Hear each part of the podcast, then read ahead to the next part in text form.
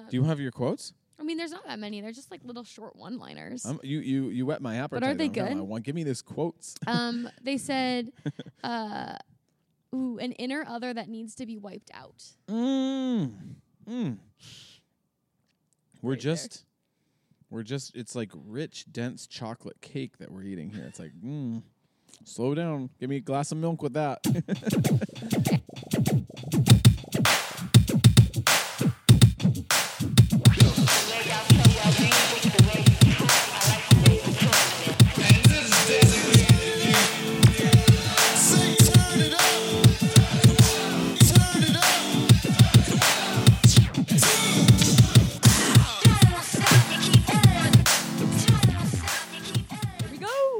everybody. Welcome to No Small Thing, the podcast dedicated to helping you live a less certain and more curious life. I'm Scott. And I am Maze. Welcome to episode 165. We are on the something. It's like a garage deck. It's a garage deck. Cars are going by. At We're trying house? to capture the summer, the fleeting summer energy. It's true. I requested us to getting be out here because nervous about the summer. getting going. nervous. The summer is ending. Fall is quickly approaching, which people love fall. Mhm. Mace does not love fall. Mm. But what's she gonna say? Check out our episodes on seasons. no joke, we actually have an episode on seasons. Does that surprise you? So we're outside. We're outside. a little outside. bit of a different energy. Yep, I think if I personally wanted to be outside for two reasons: one, to enjoy the summertime weather, and two, for a little spaciousness with this topic. I think that was a thought in my head. Breathe, everybody. I- It's a heavy topic, but I think we'll keep it light. I yeah, I think it's. I mean, we're planning on keeping this one between an hour and an hour fifteen. I think partially because it is. I, it's a heavy topic, and we can approach it with curiosity and lightness. But I just think it is like I we said this before. Like it's violence. hmm. Scapegoating is a violent thing. So, Oh, you're just getting right into it. Yeah. So Scapegoating.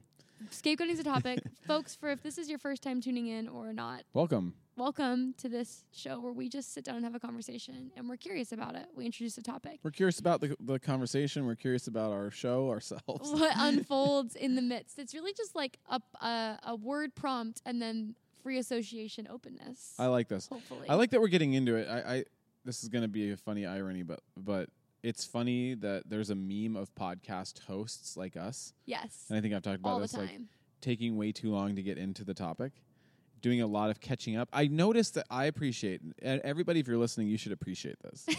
you eh, can decide. If you we do our catching up before we record. We try to. Like sometimes hosts go like, "So what have you been up to lately?" oh yeah, and then there's jokes and so, and then it's like 30 minutes in, they're starting the topic.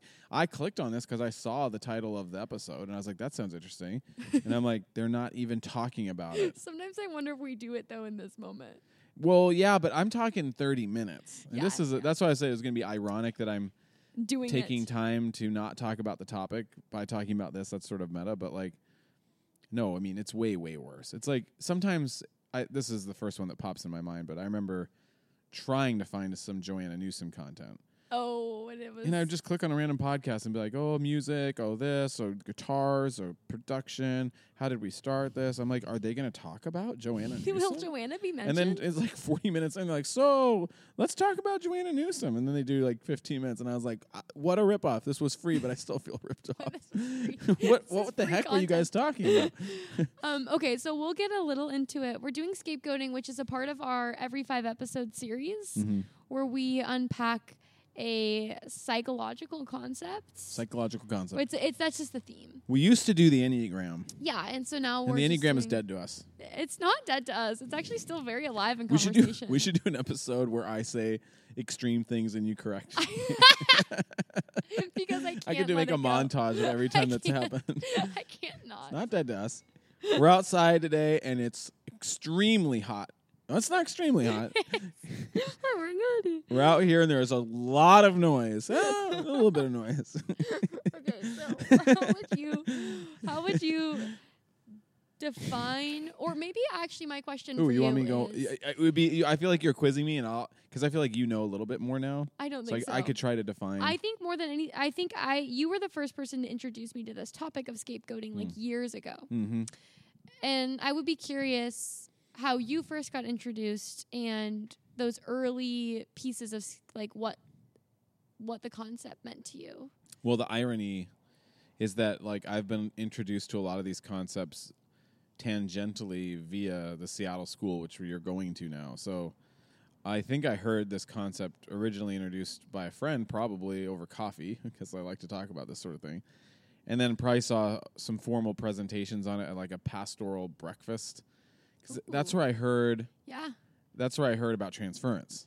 Oh. You know, the the Seattle school, your school, will do like we're having a breakfast for pastors, and and Oh, the and the professors are going to talk about something like transference and how it applies to being a pastor. that makes sense, I guess, because they really are trying to bridge the gap between theology and psychology. Mm-hmm. So it's like let's bring some pastors in and introduce some psychological pieces to their ministry. And I think they're trying to be a service to the community a little bit, like they want to be known as a hub of some kind of like yeah, you know, and then of course they use it as a chance to plug their programs. of and course, of you know. course. Come to the come to the center. Come be a Mhm. student. Give us your money. I've done So, it. I'm doing. I it. mean, I think I think I got really into it when I did hear this podcast, which I remembered and went back and listened to today of Dan Allender, who started South School.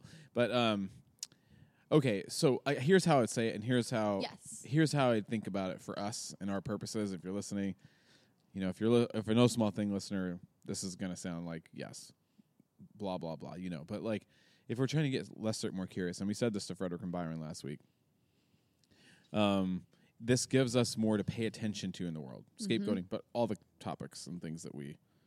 And, and and and you can hear a topic like this and totally forget about it. Like right. it, it, it's funny how it came back into my conscious, conscious, Consciousness? conscience? consciousness. This um, not my conscience, conscious this week as I was thinking about it. I know it's like as soon as you put it in your focus, Yeah. All of a sudden we become aware of it. But Mhm. it's really easy for things to slip out of our focus. and, uh, and and I guess we'll say there's mysterious things happening all day in our lives at work with our relationships interpersonally as we talk to people as we go about our days as we watch the news you know there's things happening and it's really interesting to be like well i mean i'll say it this way watching television i think i thought growing up that that was going to be a really great way to like sort of learn how to be social Oh, interesting. but I'll say for me personally, as a anecdotal testimony about watching TV, is is it, I feel like it gives you too many uh, roads, uh, like well ro- well worn roads of of drama. yeah. You you like like a certain a certain conflict starts coming up, and you go, oh, it's like that scene, Yeah, and here's yeah. what you do, and Yeah. well, if somebody says that, I act this way, Yeah. and this is exactly what I've seen in shows, Yeah. you know, and it's like those are dramatized, written by people, you know. Of of course we know that, Right. but then we don't This is such a funny path you're going we on. don't live that way, you know. Yeah. like when we have all of a sudden we have more tools, like you never see somebody stop in the middle of an argument in a show and go, "Wait, is this scapegoating right now?" You you might see somebody reference it in like a passion speech, like right. But you don't don't see scapegoat people. me. You don't see people like coming into awareness or like being like, hey, Yeah. like, so- it'd be boring. yeah. You know, it'd be totally boring. True. Um, so I think talking about transference or talking about projective identification or uh, scapegoating, you know, gives us more. Okay, I feel like we should define scapegoating. here we go. I feel like we got to do it. Okay, so I'm gonna give a I'm gonna give a non-technical, Good. but I will say before I say this, like, this is more than just everyday casual scapegoating. Mm-hmm. Like, it is a technical thing. Okay. it's like a technical psychological thing, right? It's not because we use it casually in pop culture. Right. you know, we use this person was the scapegoat, and it's like, yeah, but it, it's a really, really big thing. Right. The scapegoat mechanism is like very prevalent throughout. It, it's prevalent in an individual and in cultures and societies. Yes. Okay, here's the quickest way I can describe it. 'Kay. The way I understand it, Yeah. and then you add some layers probably. Um, there is an extreme envy in somebody for something R- that you have. You have envy for somebody. Um, they have something you don't have. Literal possession, maybe, but maybe characteristics, traits, admiration, and um, you can't stand it. You can't tolerate it.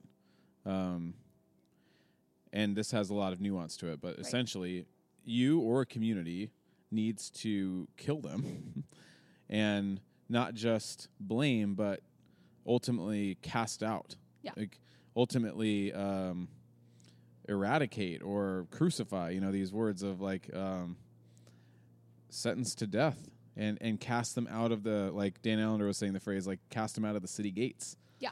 You Yeah. know, a scapegoat, a, a sacrifice, Yeah. uh, an execution. You know, and of course we're talking metaphorically, and also maybe not so metaphorically. Right. Cuz if you talk about, like, you know, um, you know, like somebody getting a death sentence in our culture. Right. That's that's interesting Right, psychologically. the Jewish community in the Holocaust. Yeah. I mean, literal Yeah. scapegoats. Um, So yeah, it is dark, and I want to also keep it light, but it is You know, it's interesting that you went immediate to this idea of envy, and I think that that actually is. I imagine that's based off of the mimetic theory idea. So, the scapegoat mechanism was first coined, I think, by this guy. Oh, I forget his name. I feel bad that I'm not going to quote his name. Classic me. Um, Gerard Telliardet.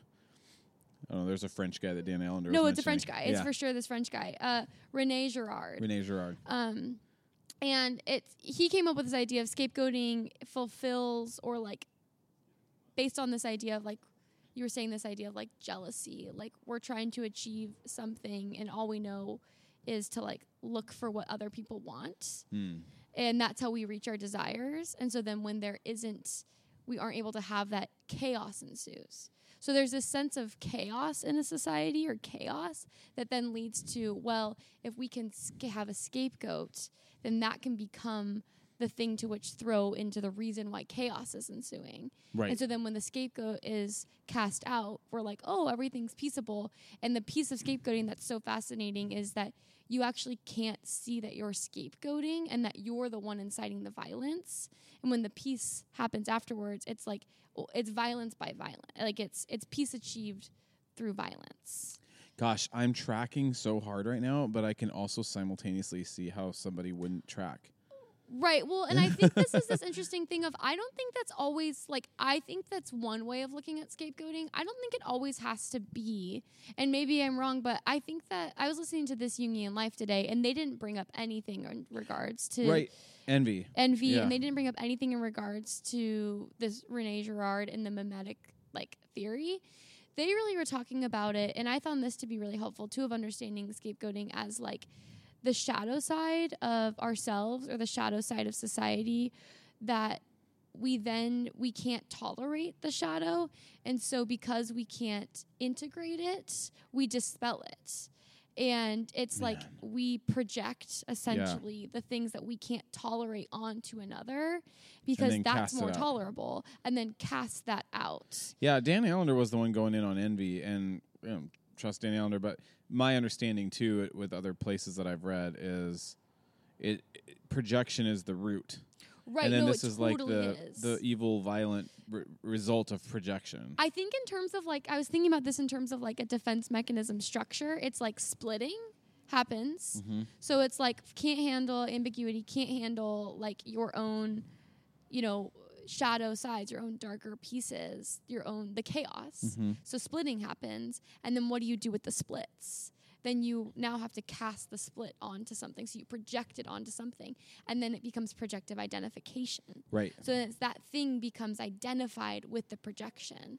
and so then that thing then becomes the the evil of which you're working towards fighting against, even though that evil is actually probably within. It's this is very like the other within episode is like in tandem with scapegoating. Right. It's like scapegoating will happen less if you can make peace with the quote unquote foreign, less desirable elements of your inner self. Yeah.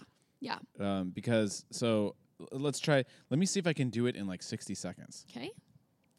So so everybody, you have potentially something. In, so let's let's take it not on a societal right. Let's level. take it just because I feel like that's the thing is it can go in so many. Yeah. It goes in so many layers. you have something inside of you that's not desirable or that you don't like about yourself. Something Mm-hmm. that seems to not be good or intolerable. or that society has said is undesirable. I think more than anything that you've been taught is undesirable. Sure. Yeah. Yeah. So because society has taught you that, now you have. Yes. Yes. Yeah. Okay, let me start over. You have something inside of you that is not tolerable or desirable or, you know, lovable, something you don't like about yourself. So instead of paying attention to that, you put it on somebody else. So that's step one. Right. you project it. Mm-hmm. So picture projector. You know, now you're now you're seeing that undesirable trait on another person, and you're Mhm. saying it's them. Mm-hmm. They're the ones that have that thing. Yep. And that's problematic in and of itself. Mhm. That's just projection.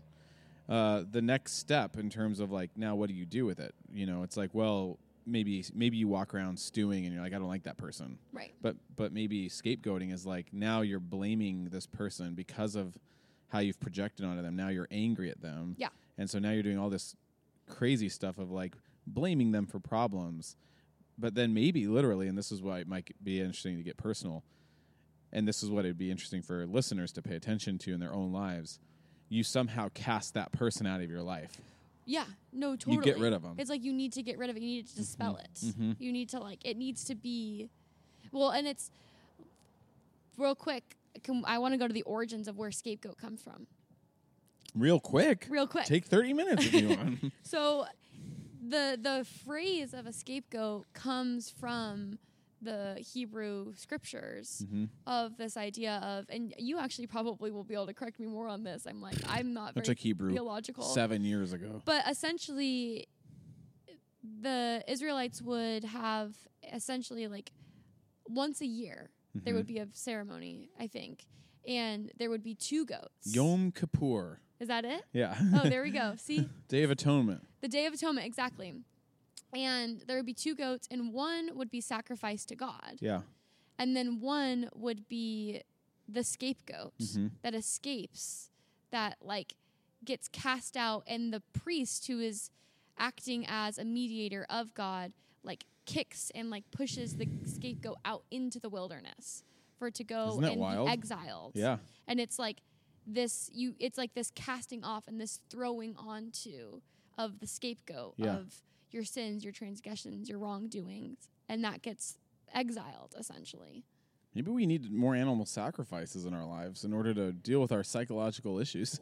well, and that's where I read this article today that was I read it actually like six months ago, and then I was like, let me reread this for this. And it was essentially it's it was a it's a queer theologian who's working with the mimetic theory and scapegoating, and they're talking about how I mean the queer community is within the church aggressively scapegoated, and they're talking about how, and they may think this isn't just a queer take, but Jesus is like this this break in the mimetic cycle of something else because the mimetic cycle is this idea that you imitate you need something to imitate that Hmm. we don't actually have access to our own desires Hmm. that in order to right. we're like confused about what our desires are so we go and we look at what other people are Oh. doing and that becomes our desire Ah. so yes. there's there's becomes this cyclical cycle of violence and there's this this scapegoat where it's like oh we have this scapegoat that we throw things into and there's like this misperceived idea that like jesus has come to like carry the burden and hold all these things and we can just cast it into jesus but jesus is like this this actual like break in the system of of what it is to imitate to saying actually to imitate is to is to not have something you need to throw your stuff into, but to become the thing that Mm. like breaks the cycle and allows the violence to to like end of sorts by stepping into that position. That is heavy. I know. That is really So heavy. it's like we look to Jesus as I mean, here I am. I'm like we look to Jesus, but it's like you look to the image of Jesus being the scapegoat, not as this like oh because we're so terrible and God's wrathful and needs a scapegoat, but it's actually no because humanity has this difficulty where we can't handle these things and so Jesus says I like will offer a new a new route to take Mhm, mhm. by becoming the final scapegoat and uh, like offering something for you to enter into Oof. if that makes sense yeah. It makes sense, but it was really rich. And it sounds like a whole episode, honestly. no i know i mean it's it was a really interesting article Yeah.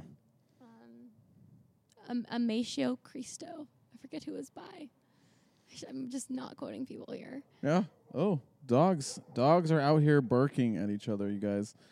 Um Yeah, well, okay. So uh, you said something there that in terms of what the me- mimetic mimetic desire?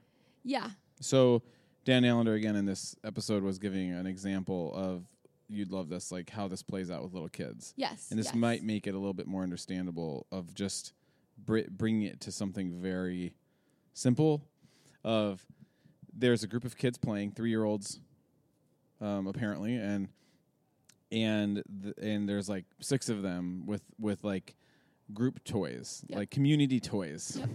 and one is in the corner and gets this toy that nobody seemed to be very interested in for a while and all of a sudden is having a really great time with this toy Yeah. all of a sudden the whole group is like you know perceivably jealous Right. about this fun I want that toy. now i want it Yeah. and they're all coming around being give it to me and they're like and the kid's like no and now the whole group is like angry at this kid and starts fighting you know all the parents have to step in and stuff like that but that's why i think envy was coming up of like Mm-hmm. maybe maybe nobody quite knows what they should desire Right. but now all of a sudden they're seeing somebody have desire And the reason that you're desiring it is because it's there's competition for it. mm. So therefore that kind of creates this chaos. yes yes That wow that then I guess that's where this idea then you need a scapegoat. It's interesting today just because you brought up kids. Like today there was an incident in my classroom and it's like, "Oh, now that I have the lens on, I'm like, "Oh, what's happening here in this dynamic?" Mhm. But it's like all my kids were playing a roughhouse game.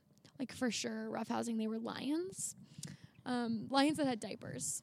So that was an interesting an interesting aspect Wow. to this game that these kids were playing. But it's like they're lions, so they're scratching and hitting each other. But it's like, you know, watching each other. Mhm. But then a few of them got hit. And I just watched as the group started to tolerate certain kids hitting them. And then one kid was intolerable with their hitting. And like not because they were hitting any harder. wow You know, like it became very clear for me. I was like, oh, like right now, this one kid's bearing the blame of the risk of a roughhouse game right and like holding it down. And this kid is like for sure a an apt an apt target Yeah. for this. Like she's she will kind of perpetuate it in a way.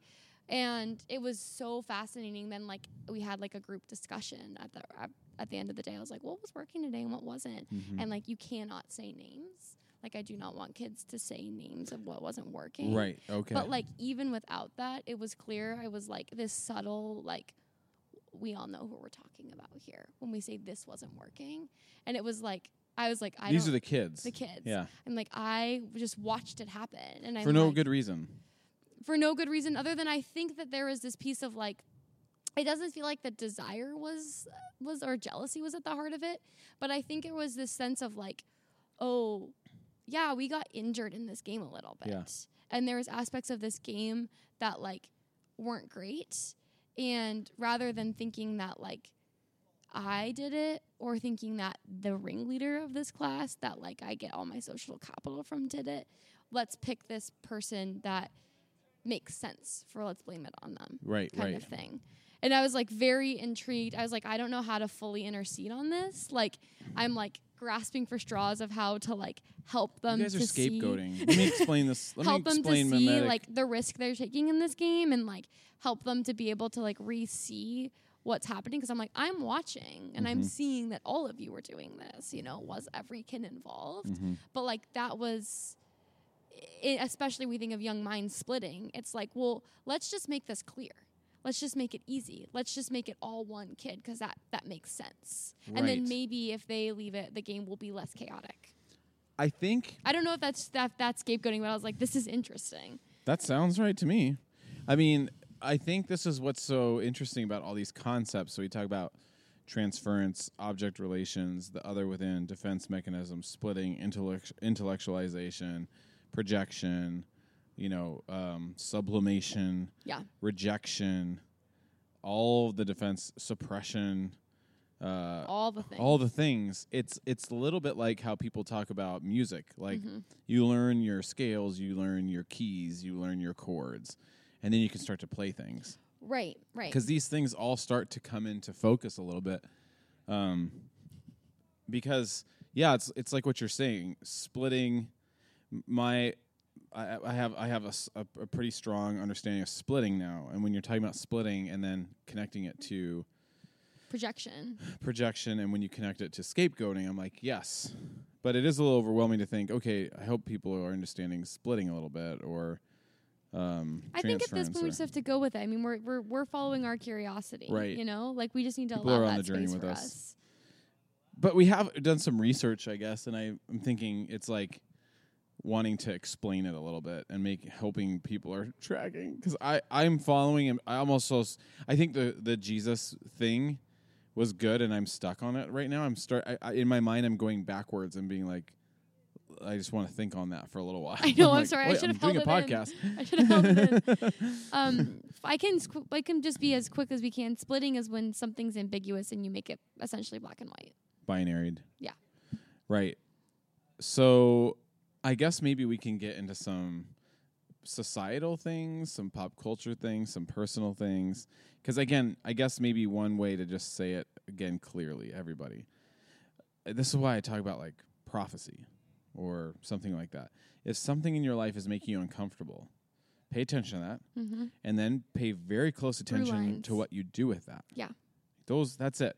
Like uh, if all you get is that, then that's great because once you start to pay attention, you can start to seek out potential solutions and maybe you eventually stumble on this idea of scapegoating. But Yeah. there's all sorts of other things you can look at. But like I think people I think this thing of scapegoating is I'm uncomfortable. Mm-hmm. So in any sense, well, then I'm going to get rid of that song, or I'm going to get rid of that politician, or I'm going to get rid of that person, or I'm going to get rid of this thing. You know, like whatever it is, rather than maybe it's there to tell you something. Maybe Yeah. there's maybe it's going to be the thing that instigates growth in your life. Mm-hmm. Um, Which I think that's what I when I was listening to this Jungian life, who they're definitely approaching scapegoating from they're looking at like from an archetypal point because Mhm. they're Jungians and they're very Mhm. heavily influenced by Jung, who's a huge aspect and what Jung saw as like as as like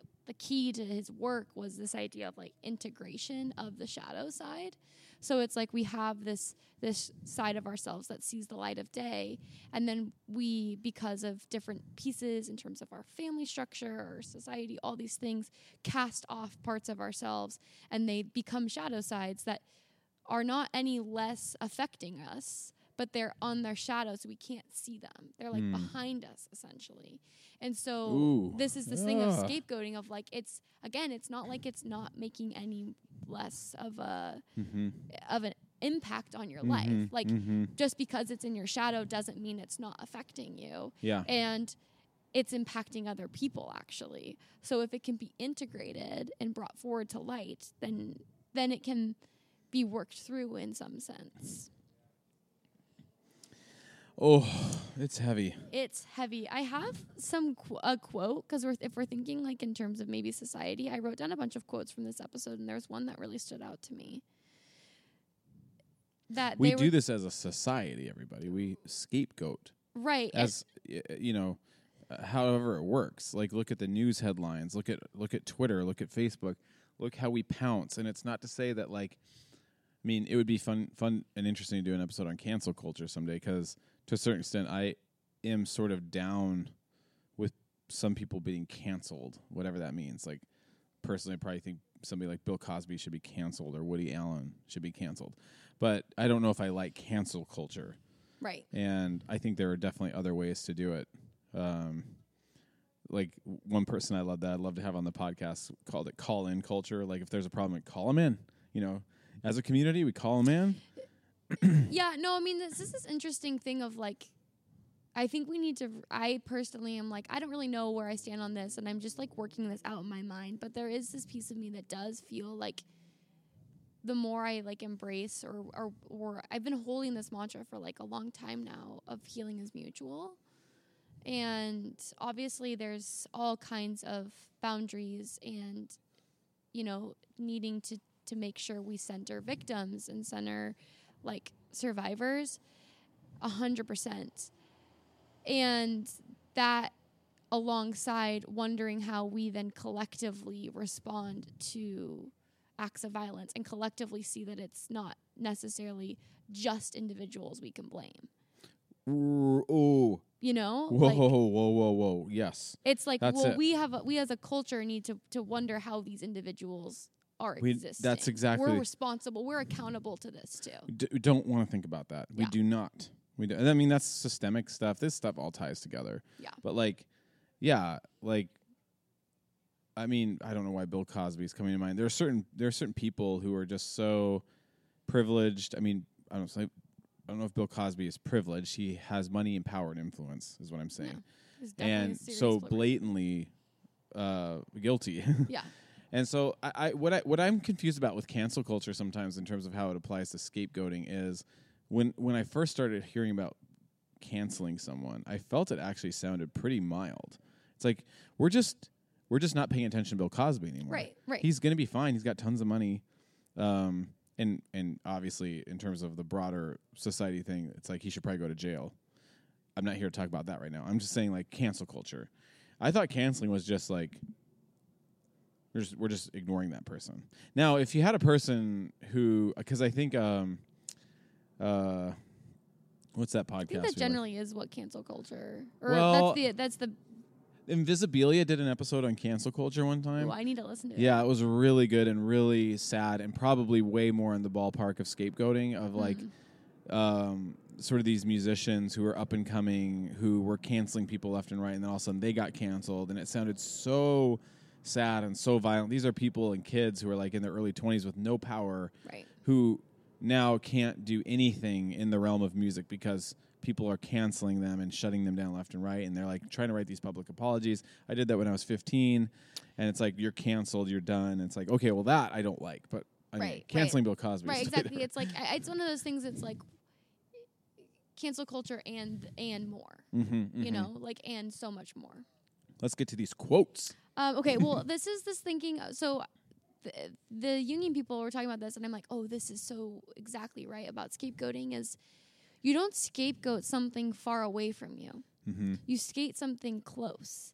They said this quote of, oh "It's the other that's nearby, the Oh. other that's uncomfortably close that yes scapegoat."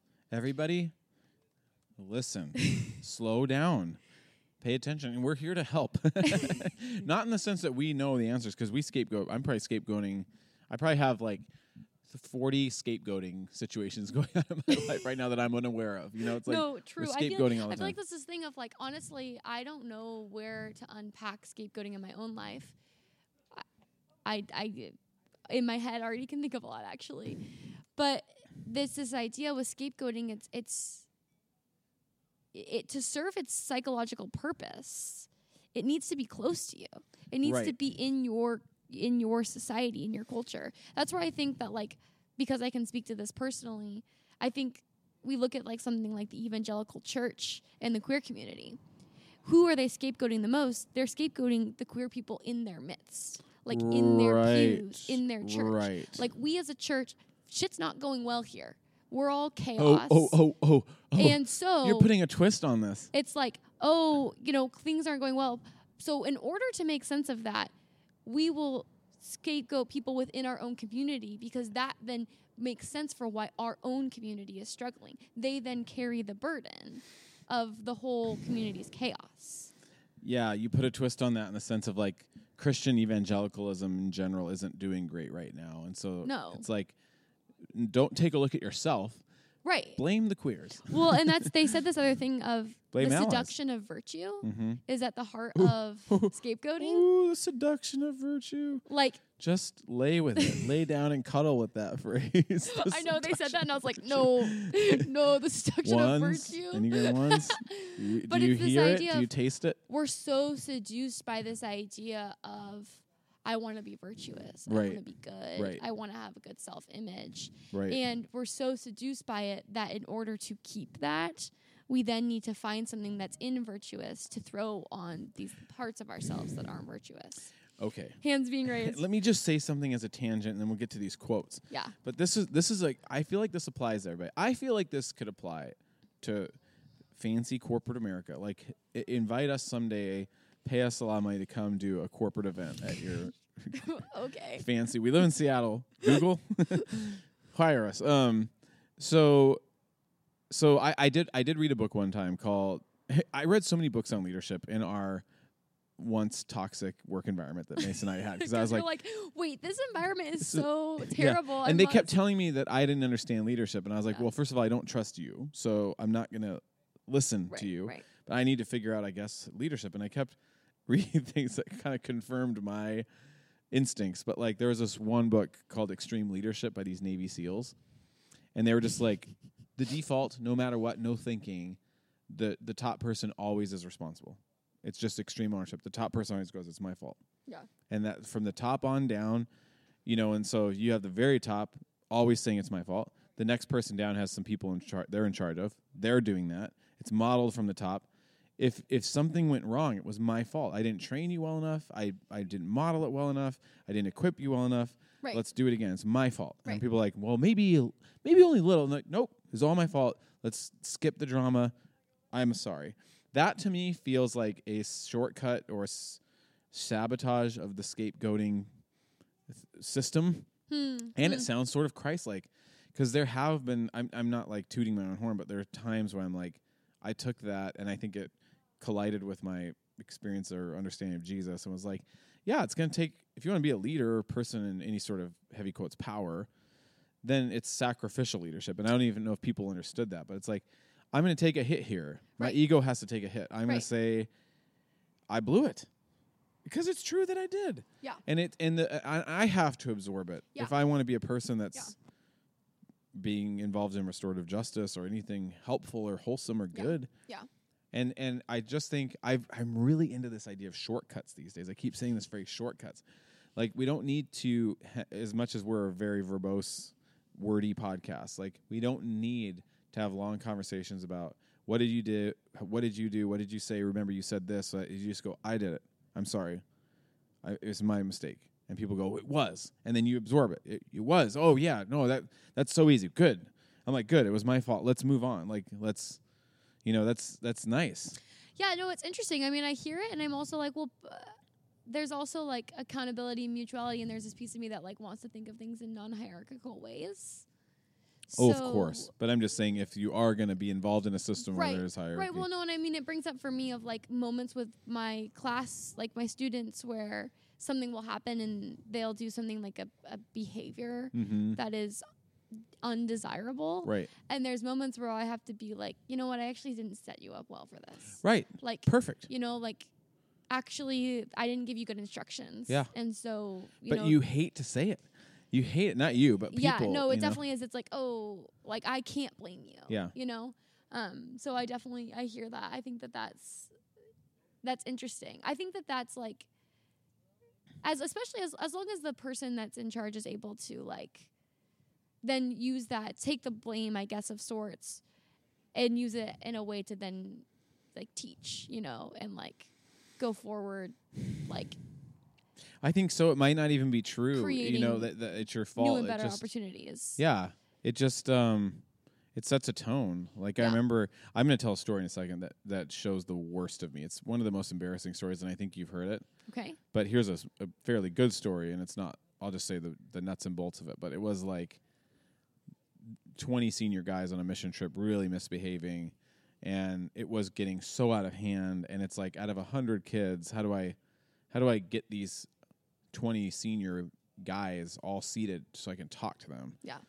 Um, and I just started with that. I'm like, it's my fault. Like, I should have talked to you before we went on this trip and set you up for success. Right. Right. And we didn't. And here we are. So I apologize. I, just, I literally just said I apologize. Which is like this thing of like breaking the mimetic cycle Mhm. of violence and blaming to say, you know, actually, let me begin and break you the guys are so annoying. You've been p- causing problems since you Yeah. first got here. Yeah. I am so sick and tired of your attitude. You know, it's like, no, no, that's not going to get us anywhere. right. Or, or if it gets us anywhere, it's because they're faking and they still secretly hate me. Right. you right. know? right. But it's like let's let's. It is. I, I I I like. I'm continuing to lean into this mimetic cycle thing just because I've just been. It's now on my mind, but I think that that does. It kind of like cuts through it, Yeah. and and it, it offers a new thing to imitate. In a Yes. Love it. Um, Do you have your quotes? I mean, there's not that many. They're just like little short one-liners. Um, you you you whet my appetite. But aren't they good? like, want give me this quotes. um, they said, uh, "Ooh, an inner other that needs to be wiped out." mm. Mm.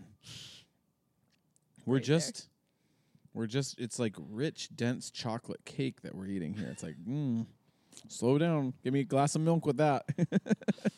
Oh, say it again. an inner other that needs to be wiped out. Uh, an inner. Other. I, I know, I know. So an inner something, mm-hmm. an an, an inner stranger, Mm-hmm. an inner alien mm-hmm. that you don't want to be present inside of you, Mm-hmm. that you need to get rid of. That wants Yes. to be wiped out, which I think is this piece of it that's like scapegoating is this it's kind of on the extreme end of things. Mhm. It's wiping it out. It's Mhm.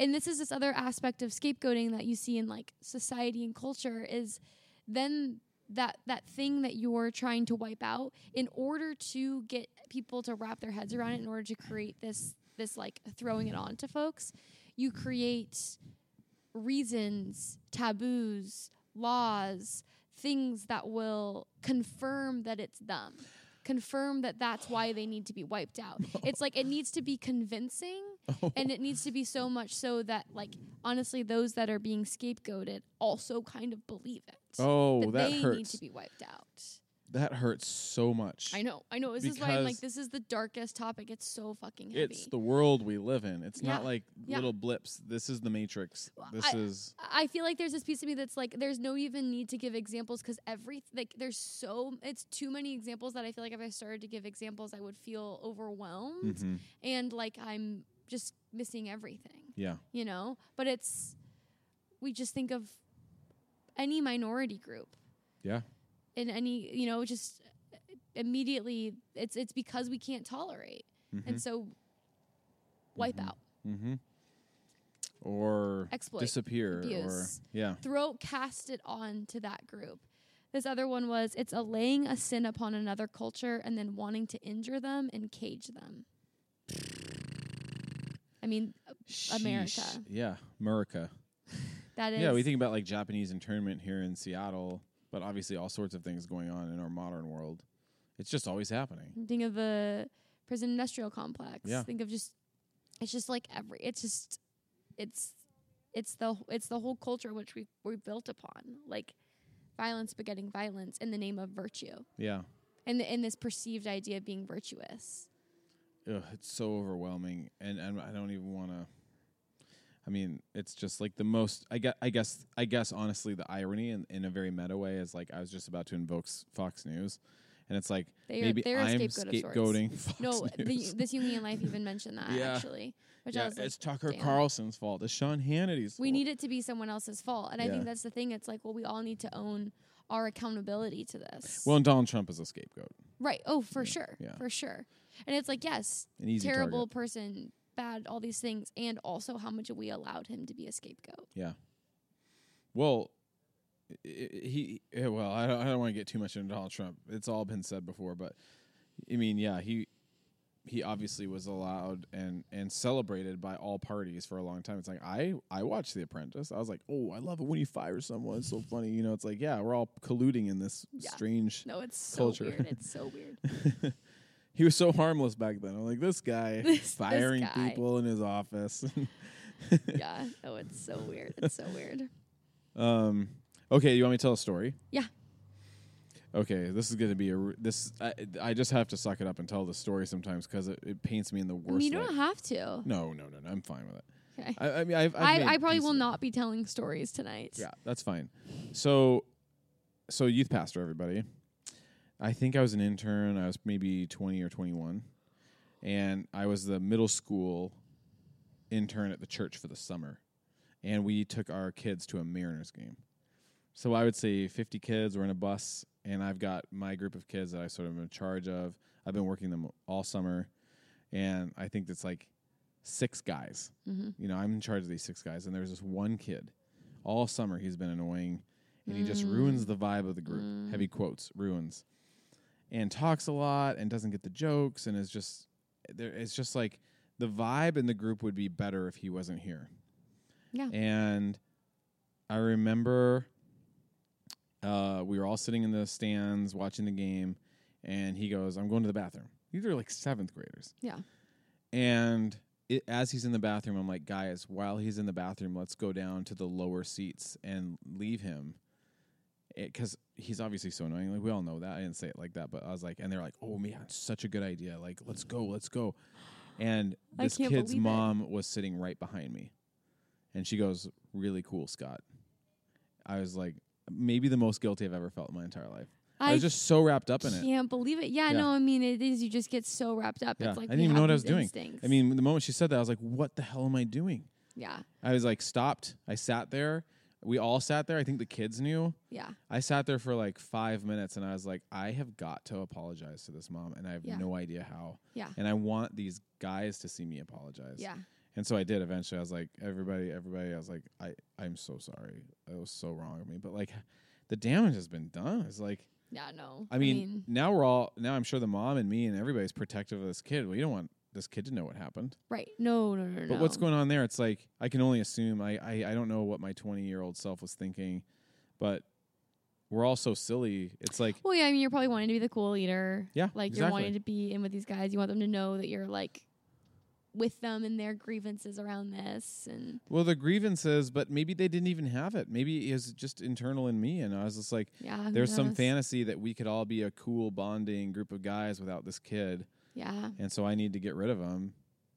And man, that feels. I feel like it feels way more. Um, that story feels a little bit more manageable than Yeah. like prison industrial complex. yeah, because it's like holy cow it's not that it's not that we shouldn't care about that but in an episode like this it's like what are we asking our listeners to do go out there and Right. like but i am like you can pay attention to these things and grieve it and know that like it is small tragedies that are so epic in proportion like i feel like that brief tragedy echoed out into the universe you know it's Hmm. just so Hmm. sad. I mean, sad, sad of what it, even sadder of what it could have been. yeah, But yeah. the impulse and the way, I mean, call it the grace of God that it was caught. No, you know? honestly, like Yeah. that's that's something where it's like, and that that's the thing of they say scapegoating. You you can't. It's it's like most things that you're psychologically wrapped up into. That one French philosopher, I forget his name, said it's like part of the mechanism is you can't see that you're doing it, Right. and it's like, and then someone catches you, Dang. you know, and you're like, oh, you know, and it's like how many times have we not been caught doing it? Mm-hmm. it's like how could i mean it's making me wonder with my students of like how can i aptly ca- not catch my students but help them come become aware of what they're doing Mm-hmm. but like again it's like well what how do you do that with the the thing that's being scapegoated into you know present Right. and how do you do that with Do you guys know that dynamic six year olds you know like Yeah. it's it's it's this it's this interesting they're so young and they're working things out you Mhm. know but yeah dang That's a heavy That's, one. that's a heavy one. Yeah, I mean, for me personally, in terms of the reason My we do jaw this dropped. You can't see it, but my jaw dropped. podcast is, it's it's it's it's typically we skew playful fun, and I think you can be playful about a heavy topic too. And I think we even say it's so heavy you should be playful. Right. But um yeah, like obviously I want people to have takeaways, Yeah. you know. So I think the biggest one is not biggest, but like a few takeaways we're we're we're still going to keep talking, but like pay attention to when you notice you being judgmental about something internally in yourself that you don't like. That's something you pay attention to. Yeah. Pay attention to when you aggressively and strangely don't like something about somebody else. What's going on there? And then pay attention to any time you or a group of people are casting someone out of the community. Yeah. Just pay attention. Yeah. What's going on? Why? I what do you what, what's the lesson you're missing out on honestly as an adult? Yeah, and what's the you know, what's we talked about this last week with Freddie and Byron of like inviting the real of like well that's not like when we're scapegoating we're we're we're creating a false narrative there. Mm-hmm. Like we're we're telling lies Yeah. by doing that and we're and then we're throwing it onto someone else. Mhm. So it's like it's just it's it's discounting the real. Dang. That's a big story. Did that really impact you? I mean it was I think that it's I I I I, think I like in your story I'm like I can think of times I've done not the same thing, but like I'm like, yeah, no, I'm capable of something like that. Mhm. You know, I think it's this thing of like we are all capable of doing these things and we're all doing them. I think this is there's a part of us that doesn't want to think that we would be capable of something like violence towards another. Mhm. And that's just simply not true. Like that's a part of who we are. And I think even you sharing that, I'm like, yeah, I'm I would be capable of something like that too. Hmm. Um Yeah, I can think of times in like high school I'm like, oh I had this soccer drama and I'm like, yeah, no, we for sure scapegoated someone in Hmm. that situation. And like all the adults went along with it. Hmm. You know? I think this is interesting thing of like all Well, the adults, adults participated in it, you know? Aren't beyond scapegoating. No, I know, Yeah. I know. I think it's this thing of like you think that your grown-ups are are they're so moral, you Yeah. know, and it's like, oh, you- wait, you were teaching me that. We we threw something into a kid. Yeah. We all did as adults. yeah. Which quickly talk about family systems. Hmm. Scapegoating is so much in terms of like if we look at like an entire family system. The the symptom bearer. So often, like if a child comes in to see like, oh, this child's acting out a lot, a lot of behavior things, or whatnot in a family. Often that child is playing the role of scapegoat in a family, where there's dynamic between the parents, dynamic between everyone else, and the family has then thrown Yeah. it into the child. And this Jungian life people, they talked about them as essentially being symptom bearers. And they were like, not only are they symptom bearers, but they are maybe they don't have symptoms, but because of the scapegoating role, they start to produce symptoms Mm, it hurts. because It it's like hurts. because you've been given this this role in the family. Like every family needs a scapegoat in order to to maintain the chaos. I mean, they don't. It doesn't need it, but it's like No, I think it does need it. that's a natural way in which it flows. Yeah, it makes me think of a whole other topic, which would be like, would it be in terms of like get back to the idea of like shows and TV and scripts? It's like we don't we don't really have scripts like this or TV shows like this, but uh, is there a way to ritualize the breaking of a scapegoat system, like for a family get together and be like, confess, and we've scapegoated you, and we're not going to do that anymore, and we're acknowledging our own, you know, issues that have caused this to happen, and Yeah. that'd be really interesting. No, I know, and I can think of it in my own family dynamic. And I think actually, as I was thinking about it today, I was like, I think for a family member, I might have been the scapegoat. Mm-hmm. and so not the whole family system but i think maybe in one person's psyche which is something for me that i was like oh yeah that actually makes a lot of sense and that this jungian life people talked about what it's like to have folks in the chair that are kind of the scapegoated Hmm. of a family Mhm. system and what it's like working with them Mm-hmm. and they talked a lot about how it's like you and this is this interesting thing that I'm experiencing in my own therapy of like oh let's have empathy towards that and let's like really make a lot of space for this thing happening to you and then also talk about how we live into our archetypes so like Yeah. if if you at a young age were the person whose role in the family was to be the scapegoat they talked about like that's an important role and Mm. that gives some sense of like there's like saying like some people walk in and they're like oh yeah i'm the shit of the family with like a Right. little cocky pride Right. I'm And the black like- sheep. I'm the black sheep and it's like You mean the scapegoat? right and and how have you found meaning in that role and how can you work out of being that role like where we clutch onto that role i have one other quote from them oh and i'm like oh this i need to bring to therapy this idea of negative inflation yes, that is it. the important role in the family Yes. so we then become potentially and as someone who i think i can name my own I, I, I tend to cling more in terms of my own sense of self although i'm growing to you got you're, you're putting down more strong roots. yeah and they talked about this idea of like negative inflation it's the sense of you're not rooted you're not grounded Right. and it's inflated but it's for the role you played as being that symptom bearer Mm.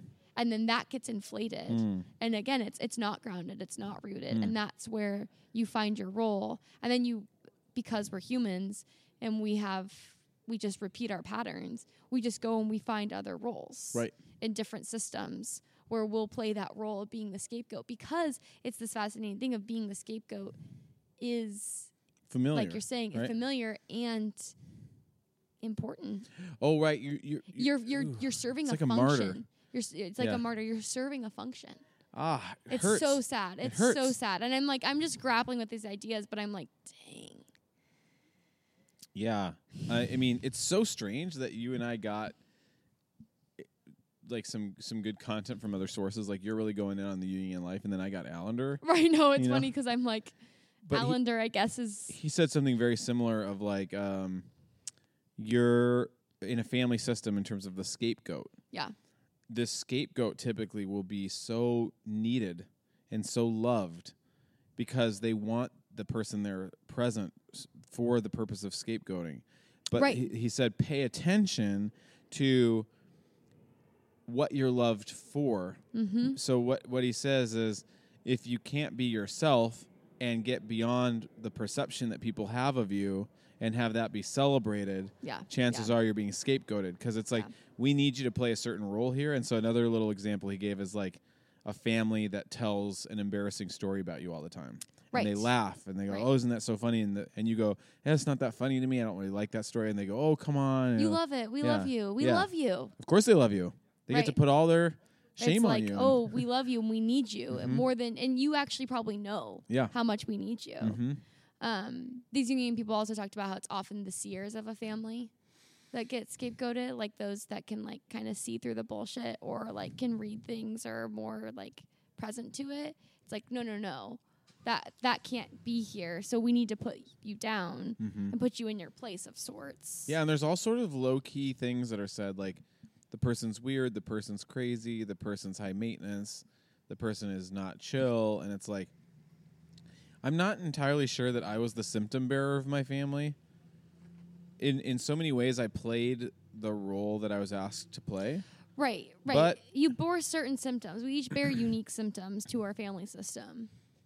I think wherever I've gone, I have been a person that has attempted to subtly point out certain things, and that's very rarely ever been welcomed. Right. You know, I mean, we don't need to say it aggressively, but I think you and I, as a duo, were particularly scapegoated for being a duo at Oh, the church oh, we were at. I mean, all say it. kinds of other We things. We can say it medium. We don't have to say it. ag- I don't know what saying it aggressively would mean.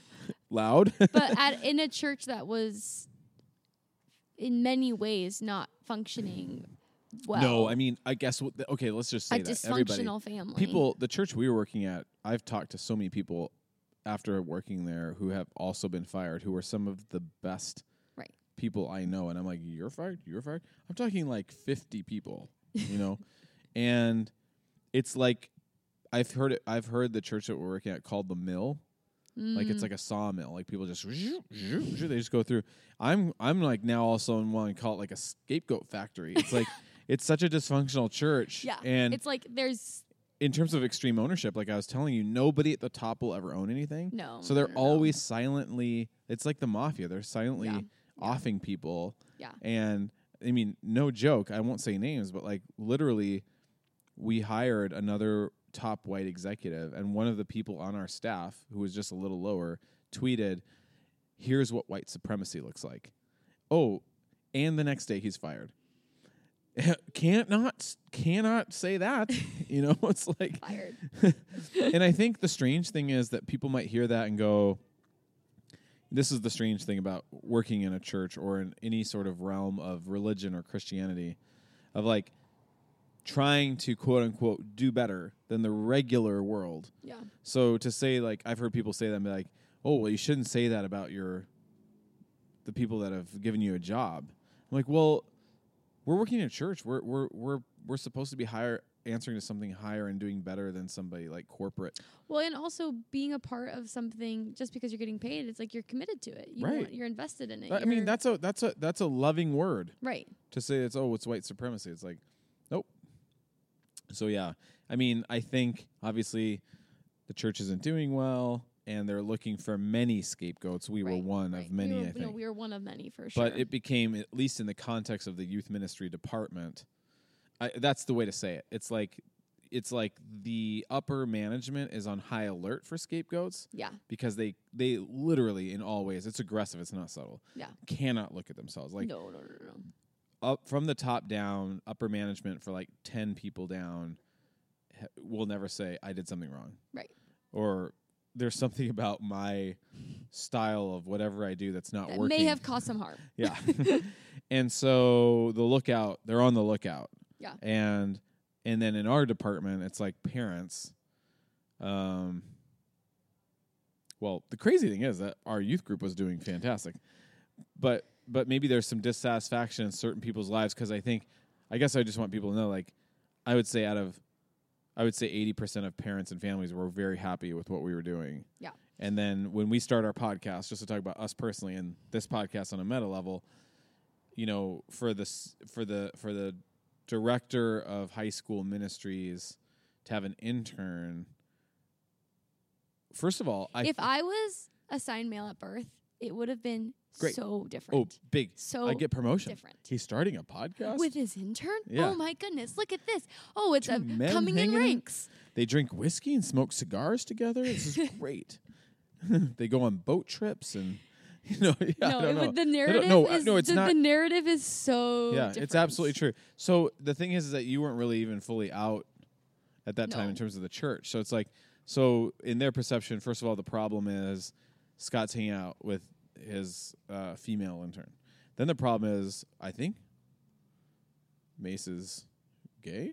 I think Mace is a non-binary. wait, wait, wait, wait, Mace wait, is wait. not straight. Everyone, we, we are. We can confirm Mace is not straight. At it's like scapegoat it up. Let's do it. it's and. Scott's approving of this person. Scott's hanging out. You know, like Yeah. they they are leading this youth group. yeah, My kids are spending time with them. No, no, no. Steven Universe. No, no, no.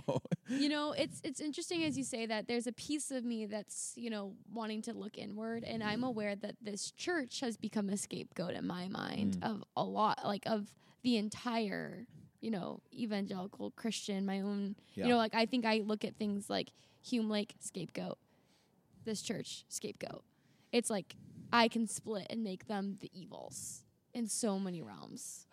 okay, we have to pause and just say that those when we talk about cancel culture and scapegoating and abuse and stuff like that, it, we're really into dicey territory because it can sound a little bit like gaslighting, like Mhm. that never happened to you, or the, your perception was wrong because you're trying to scapegoat. Right. No, you definitely don't want to ever get in that realm. Yeah. Things that we need to hold systems accountable. Yeah. And also, I can recognize pieces in myself that have a hard time holding ambiguity Mhm. and looking for an enemy for Mhm. why. You know, it's like I could scapegoat UPC for why I was so depressed. Yeah. It's like, well, it's a piece of the puzzle. Oh, you said the church's name. Wow. I can't it. Okay, so I think a lot of scapegoating stuff, I feel like it needs to be mourned and lamented over. And I think we were talking about this idea of ceremonies earlier. And I think people could probably create ceremonies where they f- Rituals. rituals where they named this stuff. So I think that we're dealing with two things beyond the technical things of lamenting the way that humans do this as a society or as a people mm-hmm. Mm-hmm. and then I mean now I'm all of a sudden all of a sudden got interested in like maybe how animals scapegoat. I have no idea, but I feel like if we watched a nature show, we'd see scapegoating happen. I feel like this Jungian life mentioned animals. Yeah. But I don't remember what they were, Yeah. but I don't remember it. Meerkats maybe do it. Yeah. I feel like meerkats are complex social creatures. meerkats. um, and then and then lamenting how we've been scapegoated. It's probably for a lot of people and us included very painful yeah. when you get Yeah. scapegoated. Well, and it's like it can be really confusing. And then I think I think I said this earlier, but just to like reiterate this aspect of being scapegoated or scapegoating is going back to that defense mechanism of projective identification. Mm-hmm. like it becomes the identifier of that person or that people group. So it's not just throwing something onto someone, it's then saying that is what makes up their identity. Mm. So then it's like rooted in this deeper, richer piece, you Yeah. know? Yeah, I had one more story. Well, I have lots of stories actually, but uh, one where I thought like I was listening to this podcast episode from Dan Allender years ago, and he was asking people to ask try to name a time. And I was in a, I was actually on a road trip with my wife, and I was like, I'm really going to think about this. I Yeah. really want to think about this.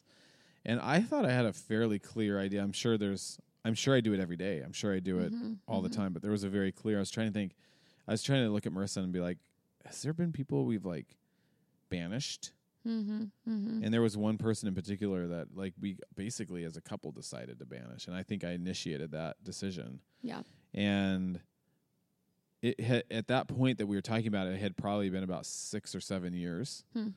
and since we had talked to that person, and I was like, yeah, everything they're saying in here seems true. Like It's all of a sudden like clicking. there was something about this person that I think I envied Hmm. and had Mm. something I didn't have, Hmm. and um I, I I literally told them like don't we're not we're not We're not friends interacting anymore. anymore.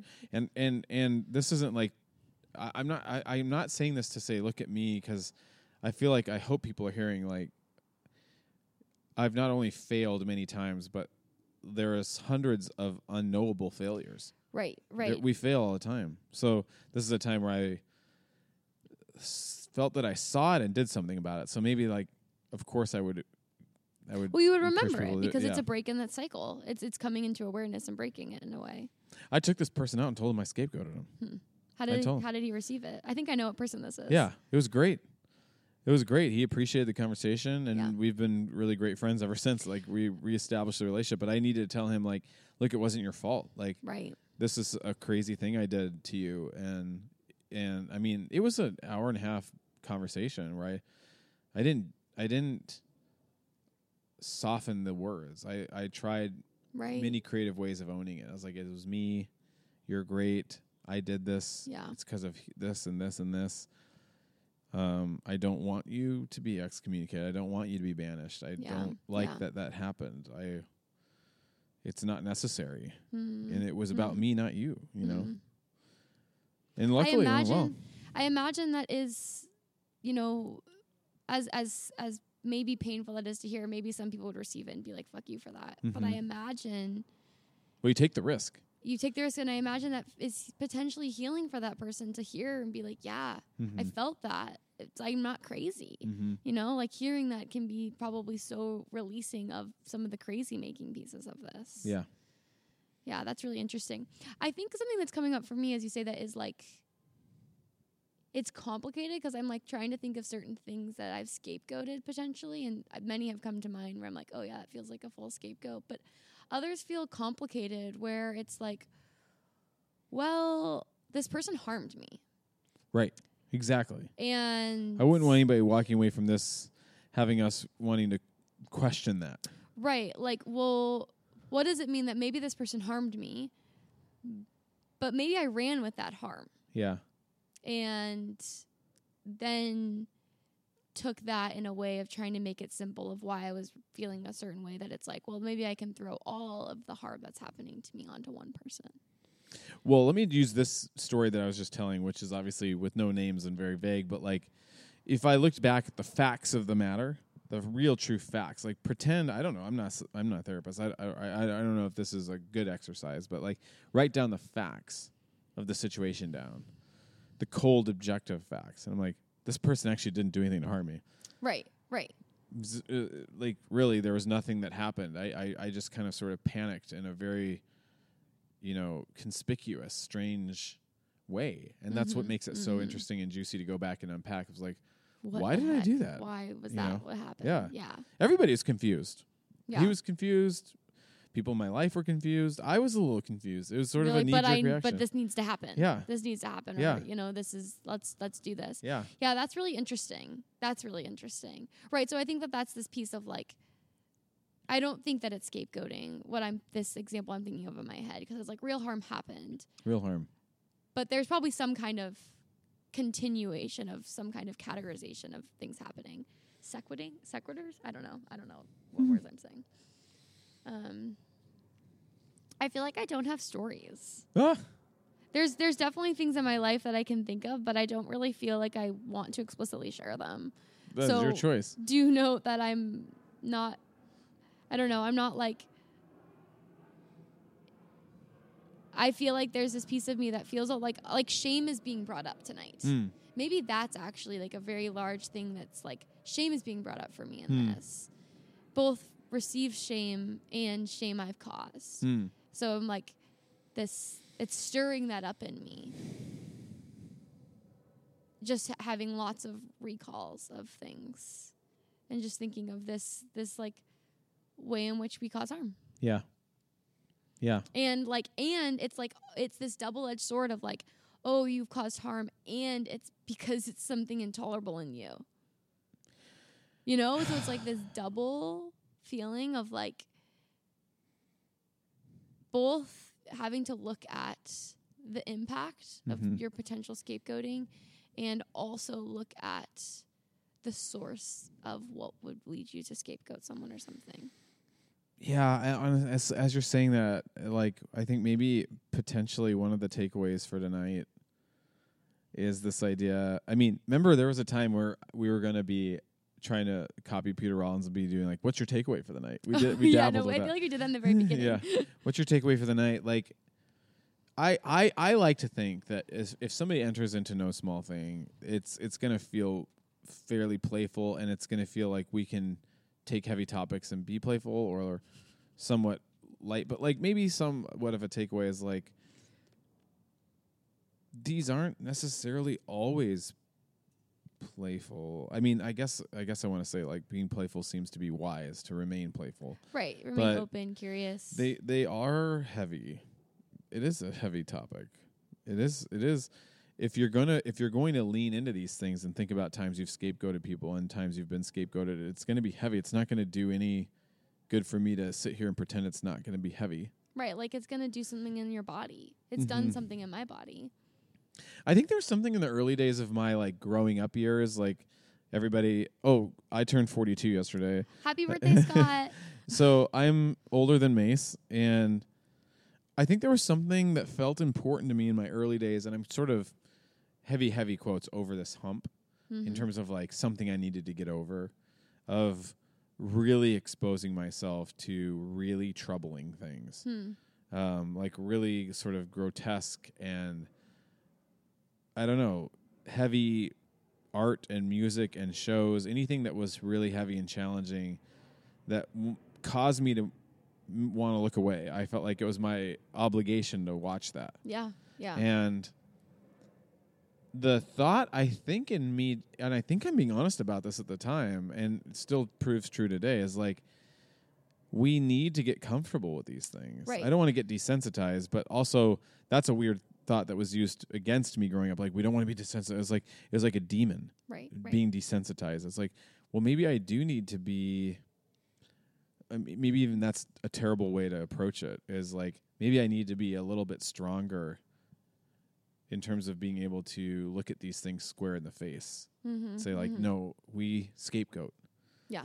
I've got to suck it up and talk about it. I got to suck it up and look at it. You know, like it's it's not fun. Right. It and maybe it's not good. playful, no small thing, listeners, but uh, it's important Yeah.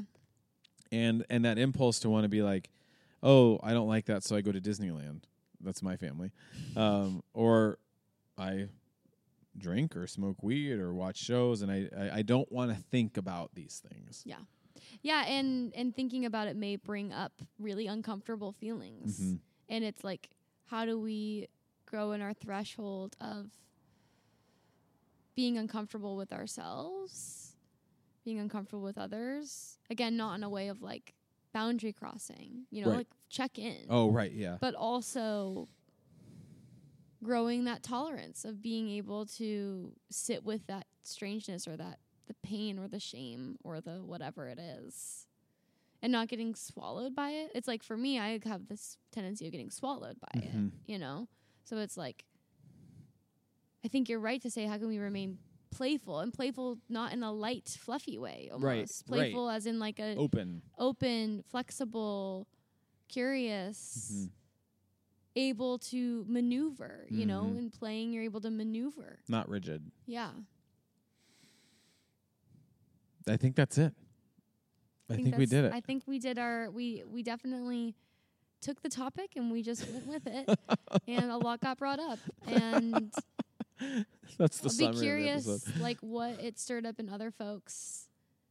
Um, I think this is. I feel like this was one we haven't done a big topic like this in a while, and I don't know. I think it's good to do these every once in a while.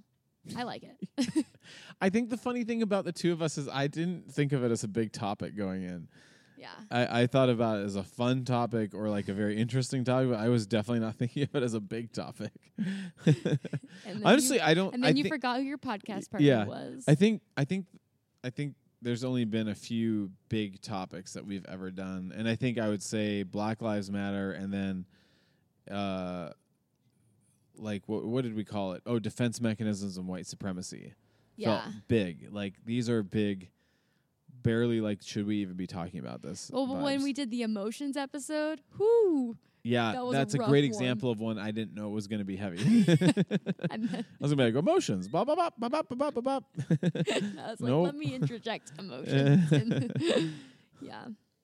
Thanks for listening, everybody. Uh, do you have any final thoughts, Mace? No, we'll catch you next week. I don't know what our topic's going to be.